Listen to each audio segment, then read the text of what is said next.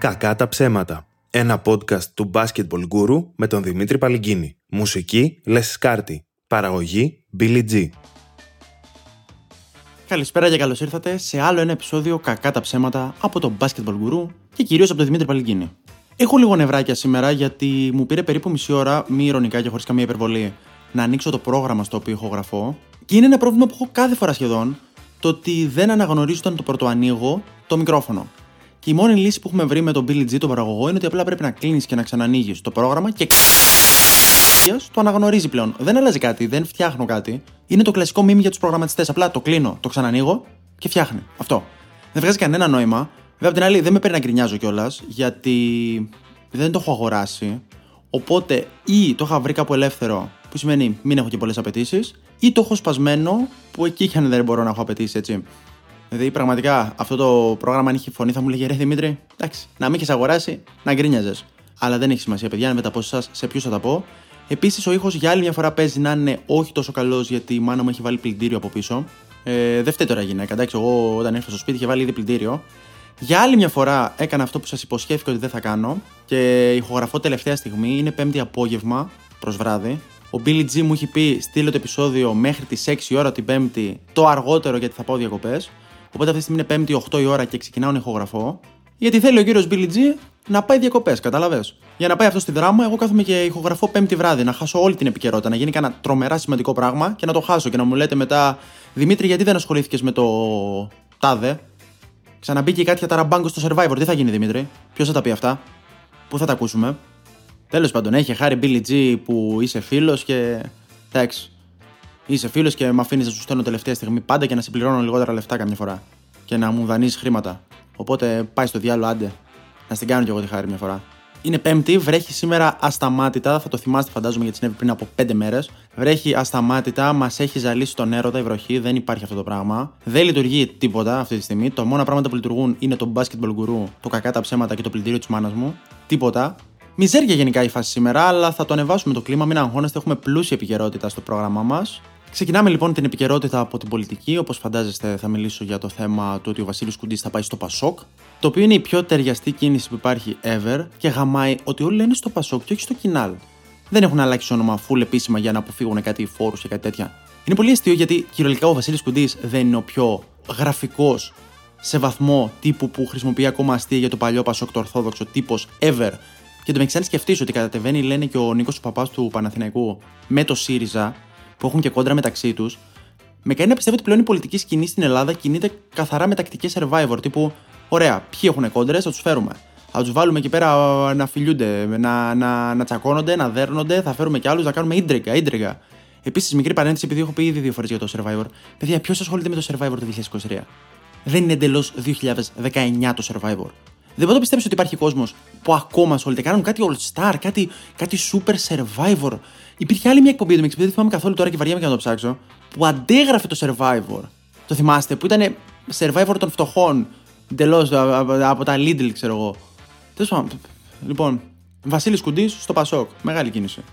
Ξέρεις, δεν είναι καν γραφικός στο χαριτωμένο βαθμό του ότι λέει και καμιά ωραία τάκα, σε κάνει λίγο να λησμονήσεις κάτι.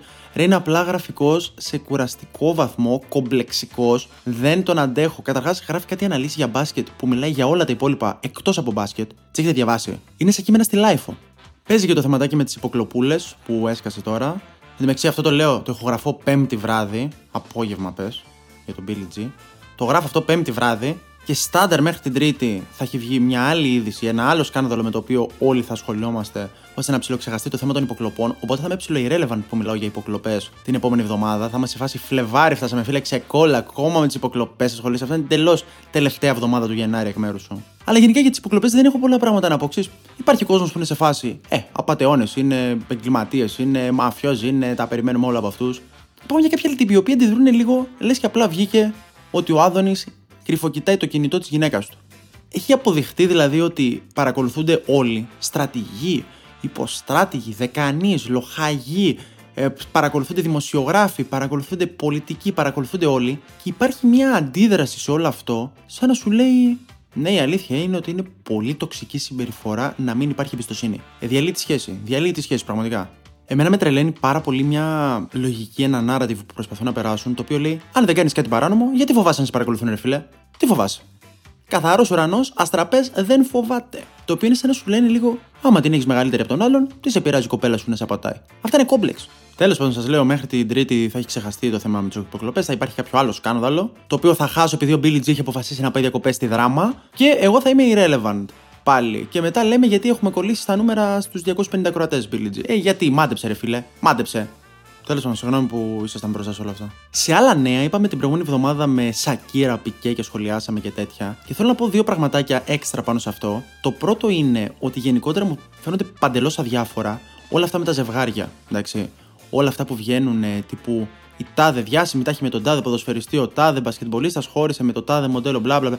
Ρε φίλε μου φαίνονται τίγκα διάφορα. Πάρα πολύ. Δεν, δεν με ενδιαφέρει για τους φίλους μου. Δεν θα μου πει ένας φίλος μου γνώρισε μια κοπέλα, θα μου πει μια φίλη μου γνώρισε ένα παιδί. Θα ασχοληθώ μάξι ένα τέταρτο. Τι κάνει το παιδί, πώς τον λένε, πού μένει, τι μαλακίες του είπες, τις είπες και τις αγνώσεις και παρόλα αυτά είναι μαζί σου. Αυτό κάπου εκεί τελειώνει το ενδιαφέρον μου για την υπόθεση. Και άμα χωρίσουν, εντάξει, μισή ώρα πες.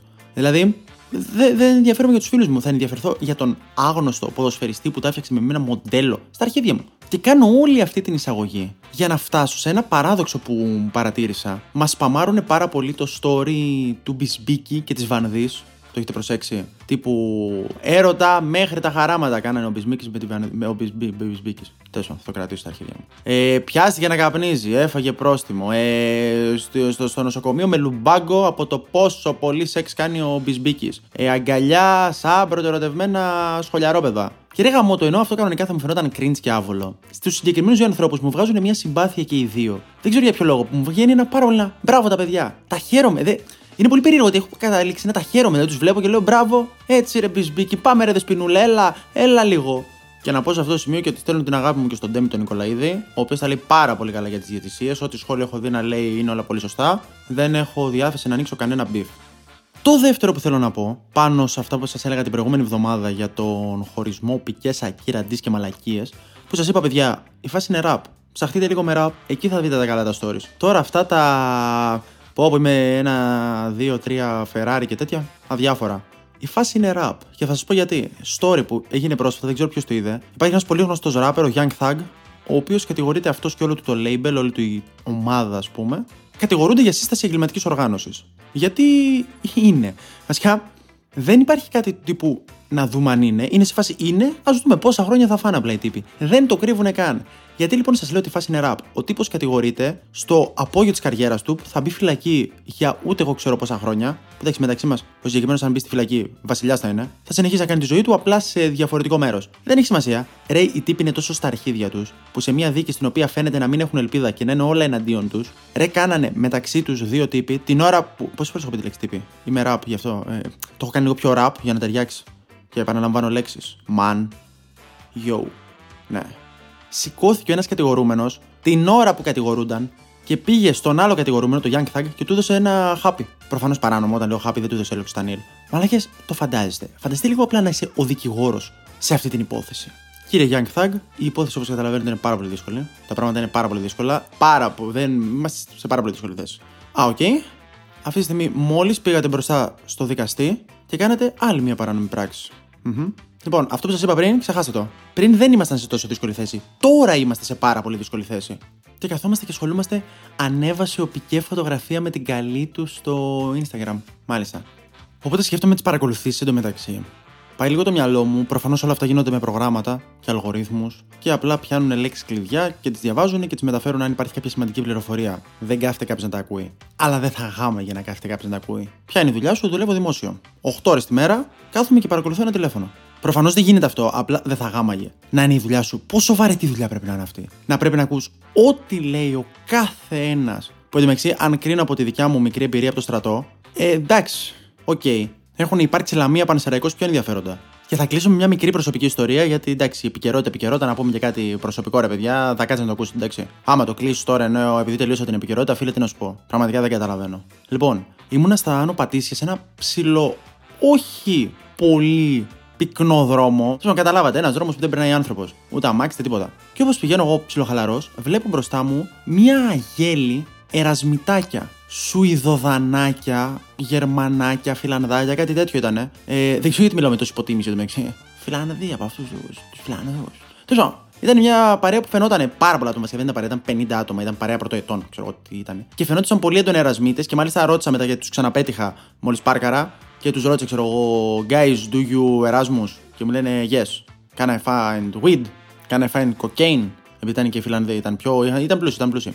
Τέλος πάντων, ε, ποιο είναι το θέμα; Ε, ρε, σκεφτόμουν πώς καταλήγει κάποιος από τη Φιλανδία στα Άνω Πατήσια; Σκεφτείτε το λίγο. Εντάξει, περπατάγανε, ήταν μεθυσμένα. Ε, περπατάγανε μέσα στο δρόμο όλα μαζί, σαν κατσίκια σε νησί, ρε, που προτιμούν να πατηθούν από αμάξι από το να βγουν out of character. Ήταν μια τρομερή κατάσταση και προσπαθούσα να σκεφτώ ποιος θεώρησε καλή ιδέα να πάρει παιδάκια από. Δεν είναι Εράσμου, είναι κάποιο πρόγραμμα, κάτι να τα φέρει στα νοπατήσια και να τα πάει σε ένα ξεφτιλάδικο ρακομελάδικο που υπάρχει εκεί πέρα. Το οποίο, γι' αυτό σας λέω και όλη την ιστορία. Υπάρχει ένα συγκεκριμένο μαγαζί, κάποιοι θα το καταλάβετε, κάποιοι δεν θα το καταλάβετε, δεν ξέρω τώρα τι. Υπάρχει ένα πολύ συγκεκριμένο μαγαζί στα Άνω Πατήσια που είναι full famous για το ότι είναι σάπιο. Ρακομελάδικο τύπου ρακομελάδικο, ρε παιδί μου, κατάλαβες τώρα. Και γαμάει, γιατί ξέρω κόσμο από όλη την Αθήνα που ψήνεται, πηγαίνει εκεί πέρα, βγαίνει τα Σάββατα, χαμό, παρτάρι. Και σκέφτομαι πόσο γαμάει ότι κάποιος έφτιαξε ένα μαγαζί το οποίο είναι τόσο σαπίλα φάση που αξίζει να πας.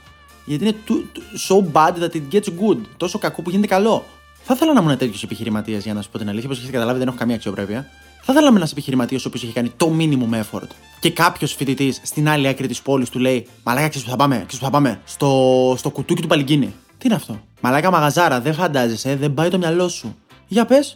Κοίτα, ποτά, hangover 5 μέρες. Δεν πάει σηκωθεί από το κρεβάτι. Ε, μουσική χάλια, αλλά τη βαράει στο τέρμα, βάζει διαπασόν. Δεν ακούγεται μουσική, παίζει μία playlist όμως. Δηλαδή κάθε βράδυ ξέρεις τι ώρα είναι από το τι τραγούδι παίζει. Φίλε γαμού τις φασάρες. Ο ένας πάνω στον άλλο, οι τουαλέτες χάλια, ε, το φαγητό αργεί αλλά είναι και προκατασκευασμένο ευτυχώς. Μαλάκα είναι σάπιο, δεν φαντάζεσαι. Πάμε, τιμές. Α, πανάκριβο.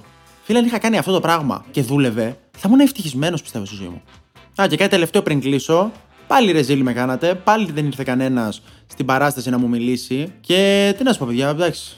Τελείωσε τώρα ο κύκλος των παραστάσεων. Πήγανε γαμιώντας, αν θέλετε να ξέρετε, δεν σας έχω ανάγκη. Πήγανε τρένο και θα συνεχίσουμε για άλλους δύο μήνες. Ανανεώσαμε. Πλέον είμαστε εμείς και το θάνατος ενός αναρχικού αυτού του, του πάνω του βλάχου. Είμαστε οι δύο παραστάσεις που πάνε, σπάνε τα box office. Πάμε τρένο, πάει τάπα, πάει ουπ. Ε, πάει πάρα πολύ καλά, όχι, εντάξει, πάει πάρα πολύ καλά. Ε, ανανεώσαμε για άλλες δύο, ε, δύο μήνες, τι εβδομάδες, στο θέατρο Λίχνος που είναι δίπλα από εκεί που ήμασταν. Απλά βρήκαμε ένα άλλο θέατρο και πήγαμε. Παραστασάρα, παιδιά, πραγματικά θα με θυμηθείτε. Ελάτε, για εσά το λέω. Εγώ τα έχω δει τα παιδιά, τα ξέρω, δεν, δεν γετίζω κάτι. Για εσά σας το λέω, ελάτε. Και αυτό ήταν άλλο ένα επεισόδιο κακά τα ψέματα από το Δημήτρη Παλικίνη και το Basketball Guru. Ξέρω ότι θα είναι outdated όταν βγει και θα έχει γίνει χαμός, θα έχει απαντήσει με ντύσο πικέ, θα έχει ανεβάσει και με φωτογραφία στο Instagram. Ο Μπισμπίκης θα έχει σπάσει ένα πλευρό την ώρα που γαμάει. Δεν ξέρω τι θα έχει γίνει. Ο... Πραγματικά δεν, δεν ξέρω. Θα έχουν γίνει στην πολιτική σκηνή κάτι, δεν ξέρω τι θα έχει γίνει. Ο Σκουντής, και ο Σκουντής θα είναι γραφικός για πάντα. Αυτό θα το ακούτε σε τρία χρόνια και ο Σκουντής θα είναι ακόμα γραφικός. Είναι το μόνο που θα μείνει στην ιστορία. Θα το κόψω βινίλιο.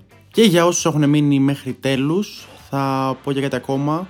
Ε, την τελευταία μια μισή εβδομάδα ένας πολύ κοντινός μου άνθρωπος είχε ένα αρκετά σοβαρό θέμα υγείας και δεν είναι η καλύτερη φάση της ζωής μου αυτή η περίοδος. Και συνειδητοποίησα που δεν το περίμενα χθες το βράδυ που έκανα τον προγραμματισμό μου για σήμερα για να ηχογραφήσω το podcast να το στείλω στο Billy G. Ότι με κάνει αρκετά χαρούμενο, δηλαδή σε όλη αυτή την κατάσταση με κάνει αρκετά χαρούμενο το ότι έχω ένα μέσο στο οποίο λέω τις βλακίες μου και υπάρχουν και αρκετά άτομα εκεί έξω που τις ακούνε και λίγο ή πολύ μπορεί να γουστάρουν ή πλέον τα πιάτα και τις ακούνε ή οτιδήποτε, αλλά έχουμε αυτή την επικοινωνία. Και ότι είναι μάλλον σημαντικό για μένα, γιατί με έκανε όντως χαρούμενο και με έκανε λίγο να ξεχαστώ και να χαρώ και να πω ότι α, θα πεις και αυτό, θα πεις και αυτό και α, πρέπει να τους πεις και αυτό και να τους πεις και για τα ερασμητόπουλα που πήγες να πατήσεις με τα μάξι. Και ότι είναι σημαντικό για μένα αυτό.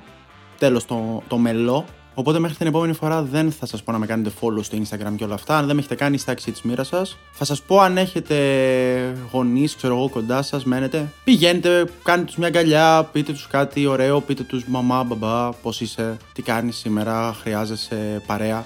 Και αν χρειάζονται παρέα, μπορείτε να τους προτείνετε το podcast μου να το ακούνε. Μέχρι την επόμενη φορά, καλή συνέχεια. Ο Δημήτρης Παλιγκίνης είδε μόλις μία φωτογραφία με τους φοιτητές στο Μετσόβιο να γράφουν με σβηστά φώτα και να φωτίζουν το γραπτό με το κινητό τους και μου ζήτησε να αναφέρω ότι υπό αυτές τις συνθήκες θα είχε πάρει πτυχίο στα 2 και όχι στα 5 χρόνια.